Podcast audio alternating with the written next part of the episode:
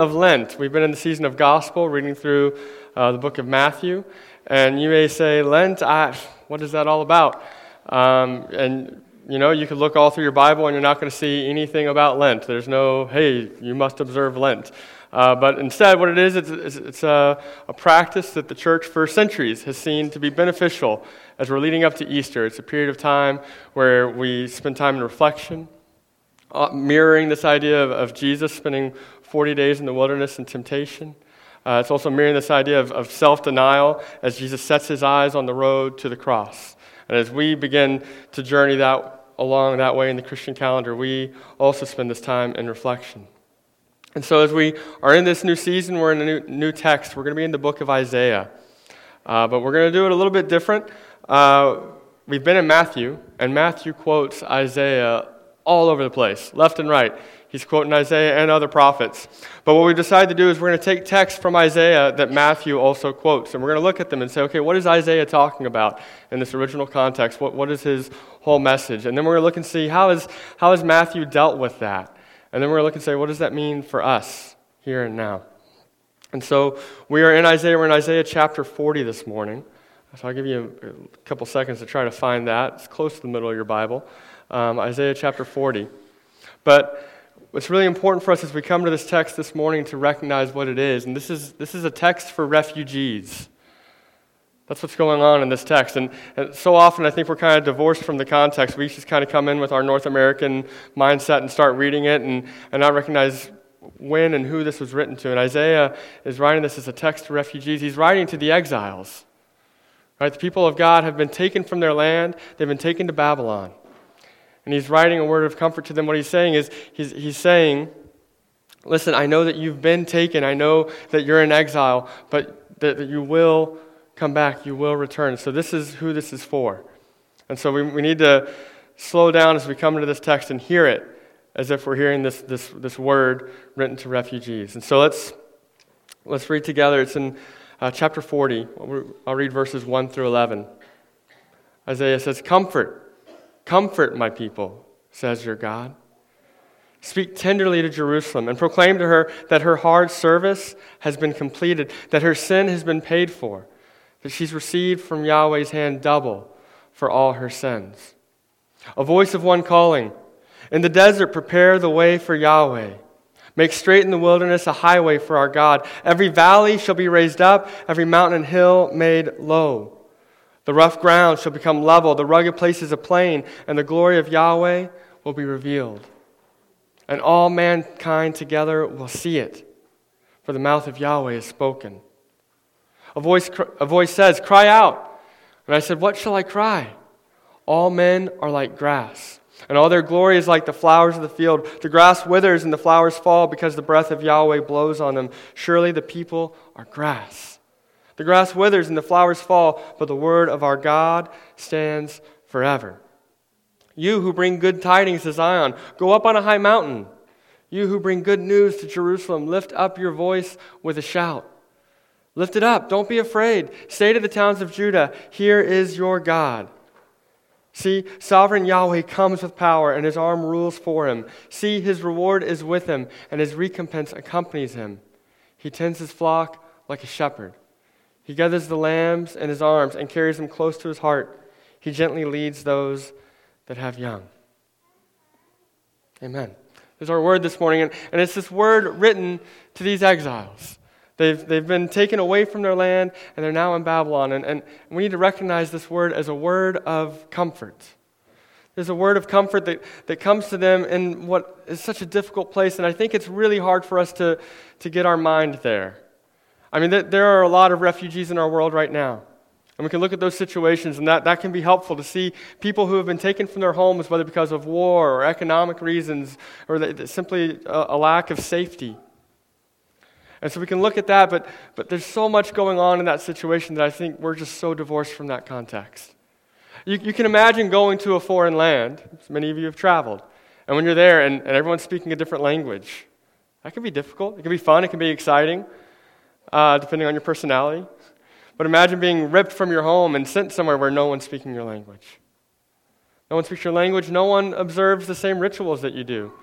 This is the Israelites. They've been taken from their temple.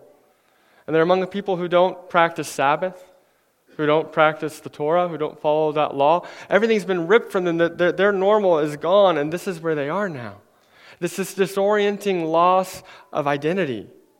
Who am I supposed to be now? I, am a child of God, but I'm not in the promised land. And so God says, Speak a word of comfort to them. And the biggest comfort he gives is this promise of return. Right? It's a promise of return. And we might miss that sometimes, but that's what's going on in this text. Right? He says, A voice of one calling in the desert, prepare a way for Yahweh. Right? Make way for God. And really, this is a call to return. Because when, what did the people do? What do they know about the wilderness? What is the wilderness? It's the place that God led them to the promised land. He's saying, I'm coming again. I'm, make way for me because I'm coming through the wilderness. I'm going to take you and I'm going to bring you back. You're going to come home. He's promising another exodus to them. There's a promise of return. This whole imagery of preparing the way for Yahweh. I mean, it's very poetic, but it's also kind of realistic. Armies at this time would have a portion of the army that would, and they called it the strata. And, and this part of the army, their job was to go and prepare a way. And we actually have records of the Queen of Babylon. She, she would have her strata go beforehand, and they literally took down mounds, giant dunes and hills, and they would just level them and fill in crevices with them to make way for her army, to prepare the way. And so that's what God is saying. He's saying, prepare the way. And the image that I thought of for our modern day is this right? We're talking about a, king and preparing the way. Well, what is this? It's the red carpet, right? We don't have as many queens and kings, dignitaries. I mean, we have the Queen of England. Who else do we do red carpets for? Celebrities, A list actors and actresses, right? But so we have a red carpet and we roll it out, right? We just put this out for them, and this is the, the way that we prepare a way for someone. We see this and we recognize, oh, something special is happening. This is a big deal, right? And that's the image that is being given here is prepare because something big is happening. Make things ready because God is coming. And that's the, the big thrust of this passage is this, is that God will do it. This isn't a passage saying, hey, get ready because you've got a lot of stuff that you've got to do. Saying, no, get ready because God is coming. God is going to be the one who saves you. And, and that becomes abundantly clear in the rest of the passage right? It says, the glory of God, the Lord will be revealed. All mankind together will see it. And then the rest is just, well, why? Well, because God said so. Yahweh's spoken, and his word stands. It's going to happen. It may not look like it's going to happen, but Yahweh said it. So it's going to happen. And, and, and he makes that abundantly clear that this is the good news that Isaiah is giving his people. And so now, what I want us to do is, is let's fast forward. This is written in about the, the 8th century. Now let's fast forward to Jesus' time. And we have Matthew is writing this gospel about this man named Jesus. And he also has good news to share. You see, the, the word, the phrase that we have for, for gospel, it's the Greek word euangelion. It's the exact same word that is used in the Greek translations that when Isaiah writes here, you who bring good tidings to Zion, good news, euangelion, you who bring a gospel to Zion. Anytime you have good news, that, that's a gospel. And Matthew says, hey, I've got good news, I've got gospel for you. And it's all about Jesus. And so we, we are introduced to John the Baptist. Matthew 3, he says, In those days, John the Baptist came, preaching in the desert of Judea and saying, Repent for the kingdom of heaven is near. This is he who was spoken of through the prophet Isaiah, a voice of one calling in the desert, Prepare the way for the Lord, make straight paths for him. Oh, wait, this is who it was speaking about? Because I thought it was talking about the exile and coming back home from Babylon, and what it was about John the Baptist? It's confusing, isn't it? What, what, is that, what is Matthew talking about? What was Isaiah talking about? You see, Matthew says he sees Isaiah's good news. He says, no, it's actually it's good news for us too. But what's required first is that we have to be admitting a harsh reality. In order to hear Isaiah's word fresh for us, we have to admit a harsh reality, and it's this it's that the people are still in exile. The people who have returned to their land, who have left Babylon, they're still in exile. Because the reality is, outside of a, just a, about a decade of independence, the people of Israel have remained under one foreign ruler's thumb after another, and they haven't been free. And so it's been still a period of exile. They might be in the land, but they are not free, and they, not, they aren't getting to be the people of God that, that they thought they were supposed to be. And so they have to admit that harsh reality that Isaiah's prophecy, well, yeah, it, it came true, but it, it hasn't come to full completion. We're not seeing that. have to admit that. And, and harsh realities are they're difficult to admit. Often we just kind of want to ignore it and not own up to the, to the reality that we're facing. But that's what Matthew says we have to do. We have to recognize this word of Isaiah, we need fuller, we need more complete completion. And so we have to admit that. And then what he does in the next few chapters is he lays out then a hope for a new Israel. A hope for a new Israel. And I, have talked about this before, so I, I won't belabor this point. But what we see happening in chapters 3 and 4 is he's saying, This guy, Jesus, he's the new Israel. He, he's the one who's going to come and do it. He's the one who's going to return from exile and come and lead us into God's presence, lead us home with God. And in the way he shows it, I mean, Jesus comes and he passes through the waters, just like Israel did, right? In baptism, he passes through the waters, just like Israel did as they went through the Exodus. And then he goes out into the wilderness for 40 days, just like Israel was tested in the wilderness for 40 years. And we're being shown clearly by Matthew Jesus is the one. He's the one we can put our hope in. He's going to rescue us, He's going to lead us out of exile. And in the Jewish mind at that time, what would that mean? Well, one thing for sure, we're going to push out the Romans. We're going to get rid of these Romans. They, they're the ones who are oppressing us. We're under their thumb. They're the reason we're still in exile. Right? And so everything in Matthew is building up to this new hope. Okay, now it's going to be fulfilled, what Isaiah says is going to be fulfilled in Jesus because he'll get the Romans gone. And everything's going to be okay once we deal with that outside problem.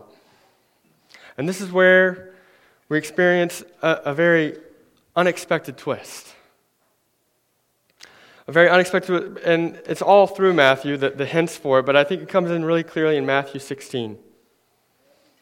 Verse 21 says, From that time on, Jesus began to explain to his disciples that he must go to Jerusalem and suffer many things at the hands of the elders, chief priests, and teachers of the law, and that he must be killed, and on the third day be raised to life. Peter took him aside and began to rebuke him. Never, Lord, he said. This shall never happen to you. Jesus turned and said to Peter, Get behind me, Satan. You're a stumbling block to me. You don't have in mind the things of God, but the things of men. Then Jesus said to his disciples, If anyone would come after me, he must deny himself and take up his cross and follow me. Whoever wants to save his life will lose it, but whoever loses his life for me will find it. And these are not the words of a military revolutionary. These aren't the words of someone saying, hey, listen, guys, I'll take care of Rome. I'll get rid of them, and then we'll be able to do what we want. He says, I'm going to go die. You have to lose your life if you actually want to find it, guys. That, that's the way out of exile, which is not what people were expecting, not what people wanted to hear. It's not the good news that they had anticipated. It was good news, nevertheless. What I want to do right now is I want to show us a quick video. Um, we've shown Bible Project videos before, uh, so I hope you guys have gotten onto them. They're on YouTube, free resources, really good stuff. But this is a video that's going to help us kind of understand this theme of exile that runs all throughout Scripture. So check it out.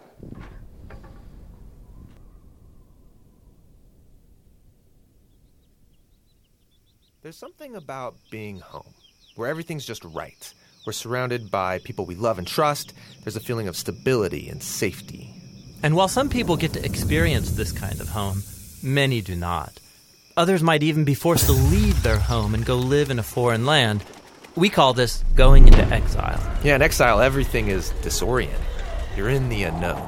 And in the story of the Bible, this is where the ancient Israelites found themselves conquered by Babylon, living in exile, far from their homeland. And so they had asked themselves, how did we end up here? And is there any hope of going home? And the whole story of the Bible is designed to address those very questions. The whole story? Really?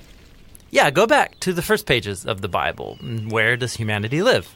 Okay, they live in this really sweet garden, their home. And they're there on one condition that they trust and follow God's one command, and they don't.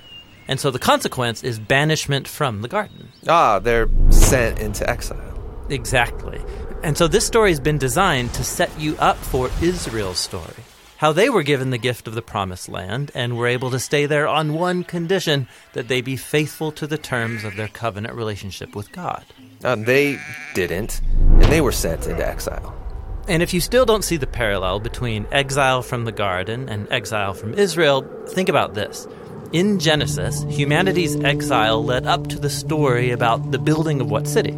Oh, yeah, Babylon. The same place the Israelites are sent. But that's not the end of either story. In the first Babylon, God called Abraham to leave and travel to the promised land. And that story was designed to give hope to the Israelites currently living in the later Babylon. Now, eventually, they do get to leave and travel back to their promised homeland. And when they did, it wasn't home sweet home. Oppressive empires were still ruling over them, and the people kept acting in the same corrupt ways as their ancestors. And so the biblical prophets said that exile wasn't actually over. How could they think they were still in exile when they're at home? Yeah, this is really important. In the Hebrew scriptures, Israel's Babylonian exile became an image of something more universal. It's that feeling of alienation and longing for something more, no matter where you live. Yeah, I, I can relate to this. I have a great home, but it's situated in a world scarred with pain and broken relationships, death, tragedy, done by others, but also done by me. And so in the Bible, exile is the human condition. We all keep repeating this pattern of human corruption leading to a Babylon that we can't escape. And it doesn't matter where you live, we are all longing for a better home. Now, Israel's scriptures held out hope that one day God would send a king who would rescue the world from all of the Babylons we've created. And after many generations pass, we meet this Israelite named Jesus of Nazareth. He wandered about with no home, announcing the great restoration, that reality of home that Israel and all humanity has been looking for. Yeah, Jesus really cared about people who didn't have homes.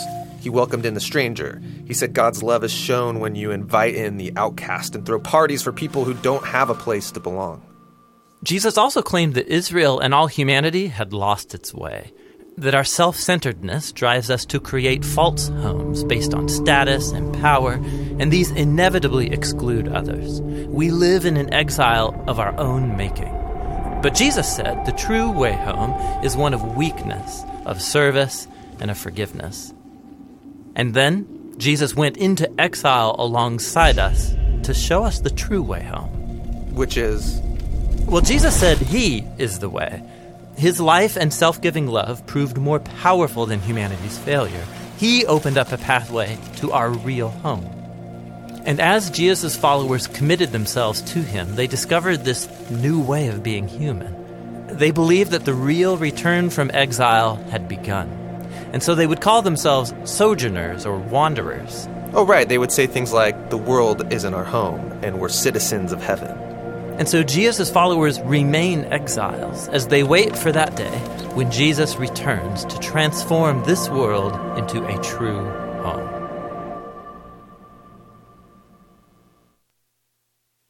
Beautiful image? So I hope that I hope that video is helpful and just kind of seeing this this idea of exile being this major theme that yeah, well we're not in the land and then well, we're in the land but we're still not home. And, and, you know, we could throw the Romans off, but, but we still would not be home because Jesus is saying we're, we're not home until we deal with this issue of exile within us. We're separated from one another, we're separated from God. Exile is this human condition that has to be dealt with. And that's what we see Jesus doing. And, and, so as we are entering the season of Lent and, and we're, we're taking the time to, to set our, our focus on the road to the cross we need to begin asking ourselves questions of, of what it looks like to be making straight paths. That's what the voice in the wilderness is calling to, to prepare the way for God. And so we need to ask in what ways can we be preparing the way for God, making straight paths for God to, to act in a very real way in our lives? And so I think the first thing we need to acknowledge in, in that process is that while it's difficult for us, we, we need to be intentional about maintaining our alien status. Now, what I mean is this. What I mean is this. Go back to that image of, of the Israelites going and, and being taken into exile into Babylon. You got a lot of choices about how you're going to live life now. And, and one is just to say, well, I guess I'm a Babylonian now, and just take a Babylonian name and take a Babylonian job and learn the language and start doing the rituals and what everyone else does and just be in Babylon. Another option is to form kind of a holy huddle over here and say, well, we're just going to be Jews and not do anything that they do over here. And that there's a beautiful option in between where we say, well, I'm, I'm a citizen of Zion, and, and my God is going to return me one day. I'm going to pray for the good of Babylon. I'm going to live here, and I'm going to be a good neighbor and, and connect with Babylonians, but I'm still going to observe Sabbath, and I'm still going to follow the law. And I'm, I'm going to do everything it means to be a child of God while I live here in Babylon, to maintain our alien status. That's what Peter talks about being aliens and strangers in a foreign land. So that's what you are if you're a follower of Christ. You're a citizen of the kingdom of God. But you, you live in Babylon. And so, what does it look like for you to do that? To not capitulate and just say, well, I'm a Babylonian now, right? But to, to remind ourselves continually, no, we are citizens of the kingdom of God. This is what Paul's talking about in Romans 12. He, he says, do not conform any longer to the pattern of this world don't any longer just be a citizen of Babylon because that's the, what you've always known. You're, you're from somewhere else, right? Instead, you be transformed by the renewing of your mind. So we maintain our alien status, and I, have listed a lot of passages. I, I encourage you, you can look through those. The New Testament writers are, are obsessed with this idea of being strangers in a strange land and living that out. But the next idea is if we're going to do that, once we've maintaining our alien status, how do, we, how do we live that out? What does that look like? And one of the key images that Isaiah gives us and that, that Matthew draws on is this lifting the low and humbling the proud. Lifting the low and humbling the proud. And this is, this is a great uh, Lenten focus for us. And we'll just stay here in Romans 12 because Paul talks about pride. He tells us in, in verse 16 Live in harmony with one another. Don't be proud, but be willing to associate with people of low position. Don't be conceited. So, lifting the low, be, be willing to associate with people of low position. Jesus would call those people the, the poor in spirit. But he would say, this is one thing we can do in Lent is we can be coming to people, preparing the way for God is going to look like coming to people and simply inviting them to experience God's love and grace. People who would say, "No, I, I could never have anything to do with God. God wouldn't love me. God wouldn't accept me." To come and to lift them up and to expose them to God's love and grace and acceptance. That's lifting the low. And humbling the proud. A lot of you are like, okay, yeah, I want to do that one. I'd love to humble me some proud people. Sign me up. But then we hear that part of the message is this You do not be proud. We have to start with those mountains in us. We're preparing the way for God. Where, where's that mountain in my own heart that's, that's an obstruction towards God coming and, and doing something real in my life? How am I putting a blockade with pride? But then if we want to still say, yeah, okay, I dealt with that. Now I want to go humble some proud people. Paul says this in verse 19. He says, Don't take revenge. Ah, that's what I wanted to do. He says, Don't take revenge. That's, that's God's to do. He says, If your enemy is hungry, feed him. If he's thirsty, give him something to drink. In doing this, you'll heap burning coals on his head. Don't be overcome by evil, but overcome evil with good. He says, You want to get, you want to do something about the proud? Go serve them. Go feed them. Give them something to drink. Humble yourself and serve them with your life. This is, this is how we humble the proud. This is how we take down these mountains. And so, as we, we talk about this idea of making a straight path, I think the biggest image that we need to latch onto is this idea of preparing our hearts our homes, and our world. I want to be really careful here. I want us to get this idea because I feel like we're, there's, there's the danger of hearing this and saying, okay, this is a new law. This is something I've got to work. I have to do something to make it possible for God to enter my life and do anything good. And please do not hear that. That is not the message this morning. We're not saying, hey, listen, you have to fast for Lent. You have to do something special for, for God to show up and work in your lives. That's not what's going on in this passage. It, let me read you this from Revelation, and uh, hopefully this will make sense. Revelation chapter 19, there's a multitude crying out. They're saying, Hallelujah, for our Lord God Almighty reigns. Let us rejoice and be glad and give him glory, for the wedding of the Lamb has come, and his bride has made herself ready. A phrase, made herself ready. It's the same phrase, prepare the way. Her bride has prepared herself. Now, uh, Rob, can you, can you show these pictures? So that's my bride preparing herself for our wedding day. And she's so upset that I'm showing these pictures, but that's okay. But she's preparing herself for our wedding day. And I can tell you, she's getting all gussied up and, and beautiful, but also, if she hadn't done a single thing, would I have married her? Man, you bet your socks I'd have married her. It had nothing to do with her getting ready, right? It wasn't about her getting ready with her mom or her friends and getting all beautiful. That meant nothing to me right? Was I going to marry her? Yeah, I had the ring. I was standing at the end of the aisle. I was waiting. It didn't matter what she did. So why is she getting ready? She's, she's preparing herself. She's preparing her heart. She's making room in her life and in her heart to express her love for me. Right? This is, but it's, it's so much more about, about her and her heart than it is about me. I mean, yeah, she thinks that I'll appreciate it, and she looks great, and I love it. But it doesn't earn my love, it doesn't change what's going to happen. Does that make sense? So, when we talk about preparing ourselves for God, preparing for Him to come into our lives and do something, can God do something in our lives if we're ignoring? Absolutely. God can come and whap us upside the head and, and do But what we're doing is we are making the way clear as we can. Say, God, we, we want to experience you. We want to experience your love and the, the return from exile that you promise, and we're doing everything we can to remember that we, we, are not, we are not citizens of Babylon, but we are citizens of the kingdom of God. So, this isn't a new work. This is something that's, that comes out of a heart of love and a desire to prepare ourselves. And so, with that in mind, let's look at what it means to prepare our hearts. What, what does it look like to prepare our hearts for God? You know, one, one idea that can kind of come out of this is I, I like to think of what is obstructing God? What is obstructing me from experiencing God in my life? What is something that I can fast from in order to feast on something else? That's a, I think that's a healthy mentality in Lent. It's not just, oh, fast, don't do anything, but what, am I, what can I fast from in order to feast on something else? So, so perhaps there's, there's something, a practice in my life, a ritual, because everything we do is ritual, something I do in my life that, that is very selfish and self centered.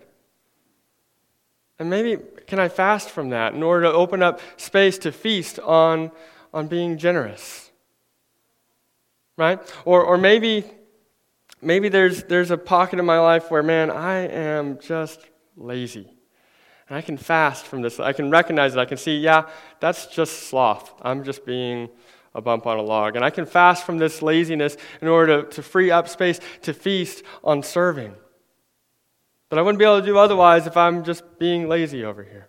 But what areas can we look and we can say, you know, I am just following I am following the rhythms and rituals of Babylon as opposed to those of the kingdom of God.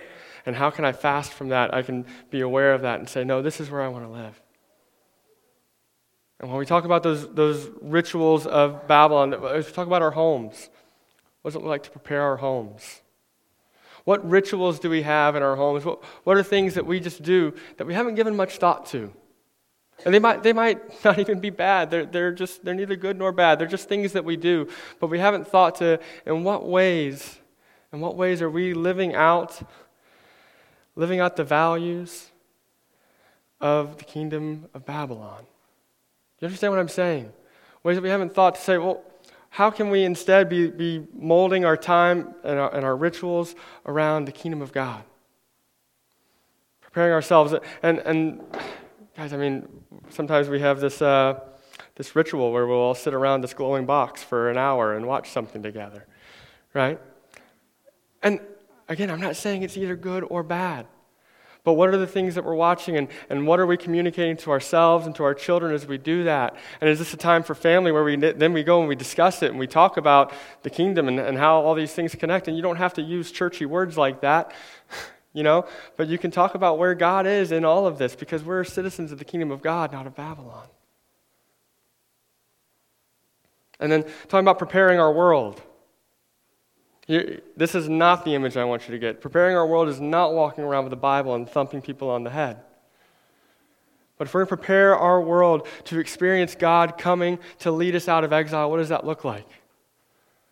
And I think the, the question that's really helpful to ask is in every encounter that I have with people, am I leaving them more or less prepared to encounter God? Am I leaving them more or less prepared to encounter God? Am I leaving them with this sweet hint of an aroma of, of something more, of something beautiful that God could be doing in this world that, that maybe they're onto something there? Or am I leaving them with a bad taste in their mouth? Every interaction we have, are we preparing people to encounter God coming to lead us out of exile? I think these are the questions that we have to be asking ourselves. And, and as, as we're talking about preparing the way, making a highway for our God to come and encounter us. We want to be rolling out the red carpet in our lives. That's not an extra work. That's not something we do. It's something we do out of a love for God. God, I want to make room for you in my life. I want to encounter you. I want to make it possible for you to come and meet me where I am. And so we're going to we're going to sing a, a song now, but I just I want to set this up. During this song, if you want to uh, to come and respond, one, one way that I'm going to encourage people to do that is we've got this red carpet here. We've got some up here. We'll have some on this corner. There's some in the back, and there's, there's some upstairs as well. Uh, but if you want to come, you want to just cut off a little bit of the red carpet. You stick in your pocket, stick in your Bible, but wherever you want. But it's just something that you can have with you throughout the season to remind you. Be preparing a way for God. Wherever you go, and I've got some already cut off. If you don't want to mess with the scissors, you just want to grab one, you can just, just grab one. But wherever you go, to be preparing a way for God, to be rolling out the red carpet, in what way am I saying, God, I want to meet you right here, right now in this experience? How can I, instead of just living through the rhythms of Babylon, how can I be intentional about saying, God, I know that you have a place for me that you're going to be bringing me to, and I want to be, I want to be speaking that language. I want to be living in those ways, ready to live in your kingdom, God. And so, while we sing, feel free to make your way up here, or you can duck into the back and, and grab one there so you don't have to be in front of everyone. But, um, Let's do that together. We're going to pray, and feel free to experience God in that way. God, we love you.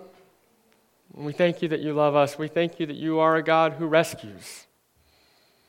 God, your promise is that you will do this. Please, please help us not to hear this as something that, oh, now we've got to work. Oh, God, we, we, this is gospel. This is good news. The good news that you are coming into our lives.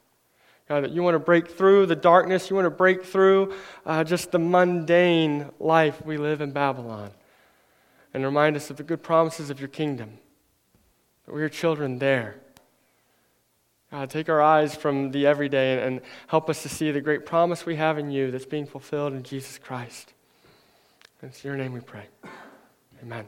Go out this week. I, I really.